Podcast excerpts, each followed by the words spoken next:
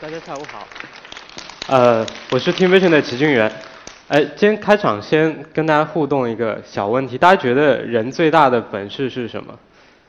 好像人最大本事是不是讲八卦？讲八卦讲的特别好，然后所有人都能聊八卦。哎，但呃，这是开个玩笑。那我们接下来来讨论一下今天比较严肃的话题。今天和大家讨论的是有关于协作的话题，也是我做了非常非常多年协作的工具，然后总结的一些小的思考。呃。那首先还是先从人最大的本事说起。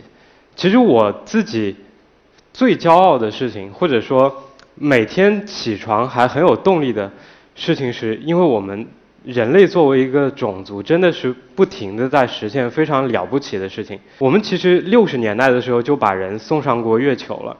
然后我前一阵子的时候，也正好听取了一个美国新的。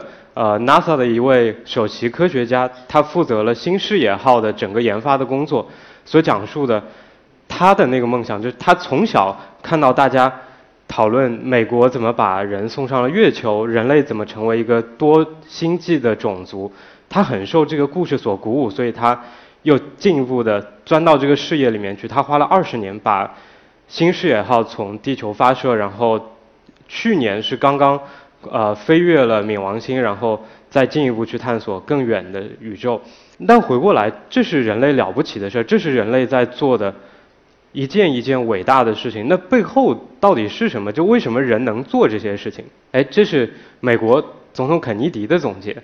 他说：“我相信这个民族能够齐聚一心，全力以赴达成这个目标。”他说：“这个目标非常非常难，我们没有想。”我们没有见过，我们没有做过，我们甚至难以想象。但是我们可以做到，因为我们可以齐聚一心。这个其实是人最本质的一项本领，就是人类这个种族是可以协作的。我们是唯一一个可以基于深度认知的大规模协作，而非单打独斗实现目标的一个种族。这也是为什么我们走了这么远了，但我们家桃子可能每天也就在小区楼下溜达溜达。这个就是本质，我们不断的在往前走，而且是携手并进的往前走。协作是人最本质的一项本领，一项天赋。但为什么这么说？这么说可能还是有点抽象，所以我们把协作再把它打碎了，再来看一看协作本身是怎么一回事儿。其实和我前面说的那个大家会讲八卦还是很有很大的关系的。人的一个很基本的本领是会讲故事。我们从小的时候最爱听的就是故事。我们自己所擅长的，也是不断的为身边的人讲述一个又一个故事。很多这样的故事是虚构的，很多这样的故事是基于我们自己的想象。但人的特殊点是，当我们在听其他人为我们讲述故事的时候，我们还可以发挥自己的想象力。我们可以跟他想象同样的故事，我们可以同样去感受他憧憬的那个虚幻的、虚构的。一个目标，一个愿景。那在这样的过程当中，一些会讲故事、讲得特别好的人，他就把人聚集起来了。他让他这些虚构的故事感动了非常多的人，让这些人为他同样的这个梦想所打动，所愿意付出他们的人生当中的一个很黄金的时间段去努力。然后呢，就把这群人聚在一起了。然后他们就为了这么一个。虚构的故事一起去努力，而这就是协作。所以这么来讲的时候，大家是不是觉得，哎，好像我们每一个人好像天生生下来就是为了协作的？确实没错，协作就是人类种族的一个基本的天赋。协作是一个一群人实现共同目标的过程，但更重要的，它是咱们的天赋。举一个例子，Wikipedia 大家知道，大家可能或者上过百度百科。那在这样的百科的站点里面，比如 Wikipedia 其实是有超过三千多万条的知识的资讯，对于不同的关键词的解释，每一条可能都有很丰富的前因后果以及展开。而这一场协作是不需要受教育的，我们不是受了什么样的教育，我们不是接受了什么样的培训，于是我们做成了这样的事儿，而是我们自发的，我们受到说人类需要一个属于我们自己的。大百科全书这样一个梦想，这样一个虚构的一个幻想，这样一个愿景、一个憧憬，所感动，我们自然就参与进参与进去了。这样的事儿发生的太多了，所以大家可以相信我，协作是人的天赋，是人与生俱来的能力。好，那这是协作，那这是咱们讲的第一个关键点。那接下来来说说组织，因为我知道今天来的有非常多是企业里的 HRD，企业企业里的领导者或者企业里的成员，所以可能对大大家来说，组织这个词理解的简单一点的话，大家就想象自己公司的这个企业。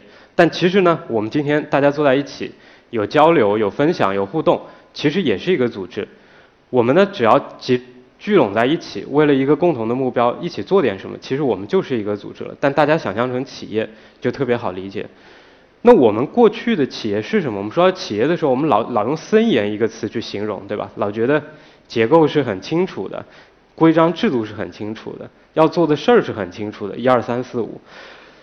但今天企业其实在发生非常大的变化。就和我们今天的学习型的各类的社区这样的组织一样，他们在发生非常非常大的变化。最集中的就是从原来结构很清楚的这样一种体系，慢慢的演变成了一种网状的体系。这个体系它好像更舒适、更自然。我们在这样的体系里的时候，我们更像是在经历一个生活的一个过程，我们更像是参与一个和朋友的聚会。这样的感受是很很多的，这是今天组织所给人的感受。呃，我我看到各位有有点怀疑，好像自己公司的那个工工呃工作的那公司好像不是这样，那没有关系，这个是趋势，这是趋势。但背后的原因是什么？我来给大家仔细分析一下。我觉得最最最本质的一个原因还是科技，是科技赋予了我们组织上的变化。举几个例子，有几个关键词，第一叫做无边界。今天啊，其实最主要的科技重塑了我们的商业。就以前我们很多很难想象的长尾的商业模式是不可能存在的，因为我们以前的商业链条没那么长。但今天呢，我们借助很多的信息化的技术，我们的商业链条确实可以很长。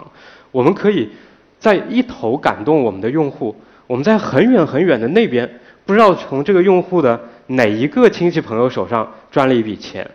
商业模式被拉长了，这样的长尾效应使得企业和企业之间的边界越来越模糊。我们今天更多的去形容一个企业它的生态到底有多大的魅力、多大的价值，而很少直接说一个企业它每天一亩田一亩田的到底耕作出来什么。啊，但我不否认企业一定是要辛勤劳作为他们的用户们创造价值的，这一定是对的。但是企业之间的边界。变得模糊了，而这个边界的模糊，就使得一个企业本身自己的组织开始发生变化了。第二点叫做去中心化，呃，什么叫做中心化？我们总是想起自己的企业的时候，总觉得我们有一个冥冥之中的大领导人，然后我们什么都得听他的，他说的都是对的。这个是过往企业里面普遍存在，而且必须存在的。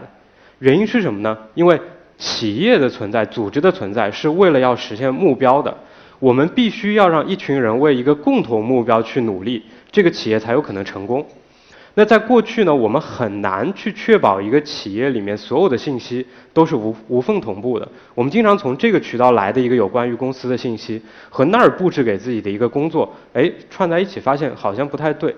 就是以前在企业里面的信息的不同步是很容易发生的。但是今天借助很强大的各种各样的通讯的工具，我们在企业里面信息变得很容易同步，我们很容易获得企有关于企业目标的真实的信息的传达，也因此呢，其实今天企业就慢慢去中心化了，就是我们可以从很多的渠道获得有关于我们怎么做对的事情的信息，而我们更多的可能是从网状的信息链里面。汲取我们所需要的那部分信息，去完成我们的工作，这可能是一个比较实际的现状，所以有一个去中心化的感受。那最后一点呢，其实叫做敏捷。敏捷这个词很难很难理解，但是今天其实实际上状态是，以前呢我们从一个树状一直开始拆解我们的工作，完成我们的工作，但今天我们更多的时候是以项目制的方式去完成我们的工作的。我们经常为了解决一个问题，临时的。组几个人一起，大伙把这事儿解决了。所以呢，我们在一个大的企业里面会发现，哎，尽管我的组织结构可能没有变，但是我真的在做事情的时候，我不停的在形成新的小的团队。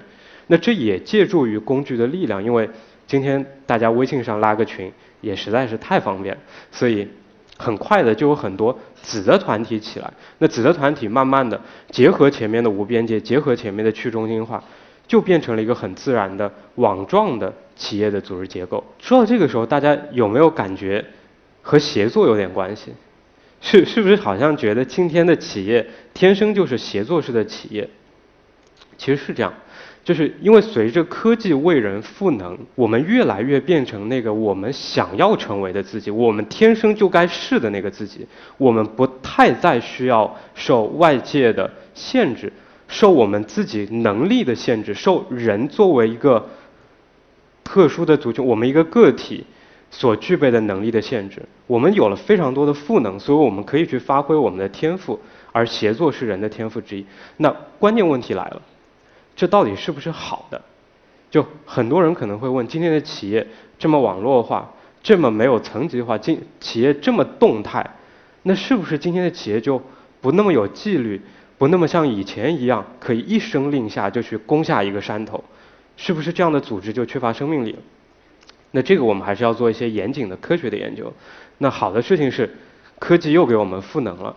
今天我们借助大家在各类写作工具、各类通讯工具、各类企业的工具当中产生的数据，我们可以很方便的用机器学习的办法，去来把它和一个企业的绩效的情况做相关联、做训练，然后去洞察说。